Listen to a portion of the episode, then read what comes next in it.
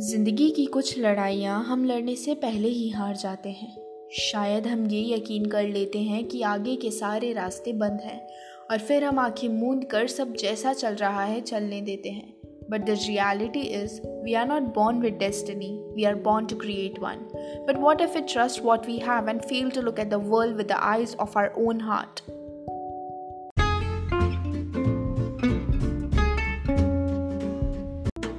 hello दोस्तों। तो कैसे हैं आप सब? दिस इज़ प्रिया और मैं लेकर आई हूँ एक नई कहानी, पुरानी तस्वीर।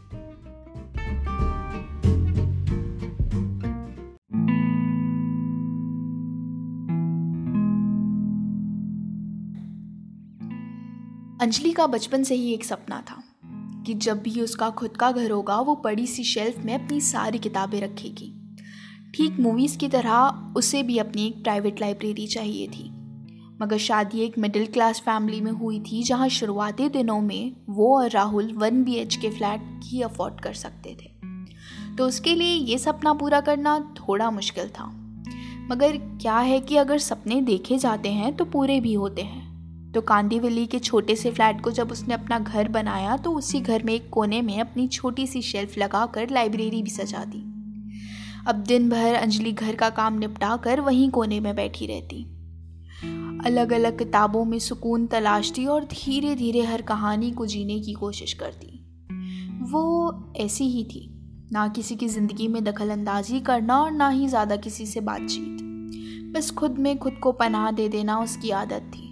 राहुल को उसका ये शालीन अंदाज बहुत भाता था। वो हर शाम आकर उससे वो कहानी सुनता जो उसने दिन भर में पढ़ी थी।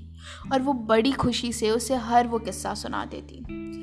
दोनों एक दूसरे के साथ अपने अपने हिस्से की ज़िंदगी बांट चुके थे। मगर दिल के हमेशा दो हिस्से होते हैं। एक जो हम लोगों के सामने खोल कर रख देते हैं। इस उम्मीद में कि ये वाला हिस्सा सिर्फ़ प्यार का हकदार रहेगा। और दूसरा जिसमें हर वो राज छुपा होता है जो सिर्फ़ आप जानते हो।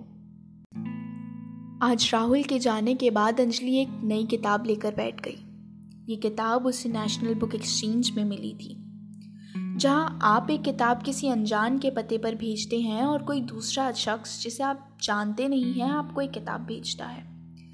किताब कुछ दो तीन दिन पहले ही अंजलि को मिली थी तो उसने सोचा क्यों ना आज इसे ही पढ़ लिया जाए। अंजलि कभी भी ब्लब नहीं पढ़ती थी because according to her blurb unleash the character whom you are going to live and without actually living the life of any character, you cannot relate to what writer wants to share.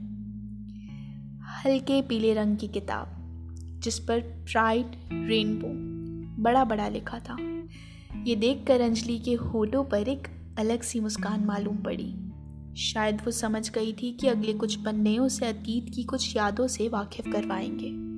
जहाँ एक तरफ़ वो खुश थी, वहीं दूसरी तरफ़ इस नाउम्मीद के साथ अपने हाथों को रोक बैठी थी कि अगर इसे पढ़ने के बाद वो खुद को संभाल ना पाई तो। क्या राहुल आज की कहानी समझ पाएगा? अपने मचलते मन को ज़रा शांत कर उसने पढ़ना शुरू किया। किताब दो समान लिंग के प्रेमियों की थी। लेस्बियंस थे वो बदलते पन्ने अंजलि में जैसे जान भर रहे थे। आज की कहानी ज़रा अलग थी। Annie listen see what I have for you क्या होगा? मेरी फेवरेट चॉकलेट पेस्ट्री या कोई किताब? Hmm, हाँ शायद। पर उसके अलावा मेरे पास कुछ और भी है। कुछ और? I love you Annie will you be my girlfriend Riya, Anjali की कॉलेज मेट जो उसे एनी बुलाया करती थी। माँ के लिए उसकी बेस्ट फ्रेंड और उसके लिए? खैर, अंजलि रिया से कॉलेज के फ़र्स्ट ईयर में मिली थी। रिया के बोलने के ढंग से लेकर उसकी खुली सोच तक सब उसे बहुत अच्छा लगने लगा था। उसकी कंजरी आँखें, बॉयकट बाल और उसका हमेशा मुस्कुराता हुआ चेहरा। कितनी खूबसूरत थी वो, जैसे ऊपर वाले ने उसे फुर्सत से बनाया हो। सब सही ही तो चल रहा था। दोस्ती, फिर प्यार और फिर फ्यूचर। ऐसा ही तो होता है साधारण लोगों के साथ। तो क्या हुआ अगर ये मोहब्बत लड़का और लड़की में नहीं, दो लड़कियों में थी? इश्क तो इश्क होता है ना, उसमें कब से बाउंड्रीज आ गई? प्यार कब से सोच समझ कर होने लगा? और ये कहाँ लिखा है कि लड़कियाँ सिर्फ़ दोस्त हो सकती हैं?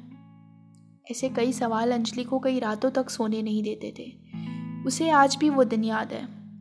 फोर्टीन फेब 2009 जब माँ ने अंजलि को कॉलेज जाने से रोका नहीं क्योंकि गर्ल्स कॉलेज था तो कोई ऊंच नीच होने का डर नहीं था। साधारण शब्दों में कहूँ तो आशिक आवारे का कोई चक्कर नहीं। मगर फिर उस दिन रिया का ये कहना कि I love you Annie will you be my girlfriend उसे कुछ वक्त के लिए ही सही, मगर ज़िंदगी भर की खुशी दे गया। हाँ जानती थी अंजलि कि तीन दिन बाद उसकी राहुल से सगाई हो जाएगी और फिर शायद रिया का ये किस्सा यहीं अधूरा छूट जाएगा। जानती थी वो कि ज़िंदगी की कुछ कहानियाँ पूरा होने में वक्त लेती हैं। शायद इतना वक्त की कई चीज़ें बदल जाती है और फिर बचता है तो सिर्फ़ पछतावा। उस रोज़ अंजलि ने माँ से रिया की बात तो छुपा ली, मगर मन ही मन आज तक खुद को कोसती है।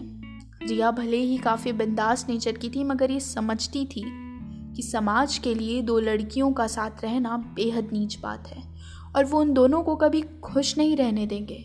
वो जानती थी कि आगे की ज़िंदगी आसान नहीं होगी।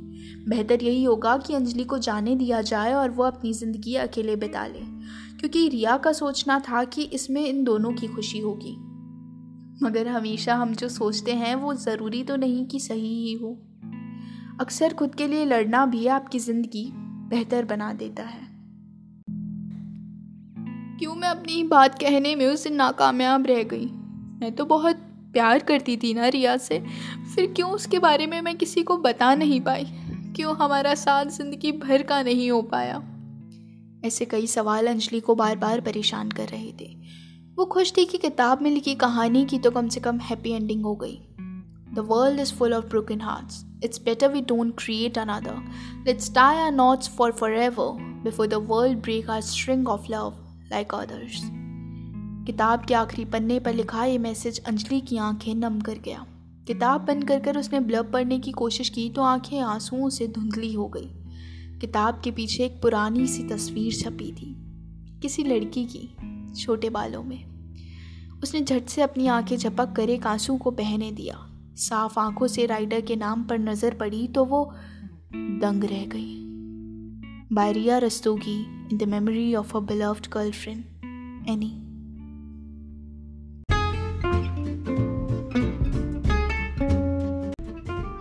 so this was story if you have a story to share do share it with me on my Instagram handle which is mention in the description below We will be meeting every Saturday with a new story, so stay tuned till then.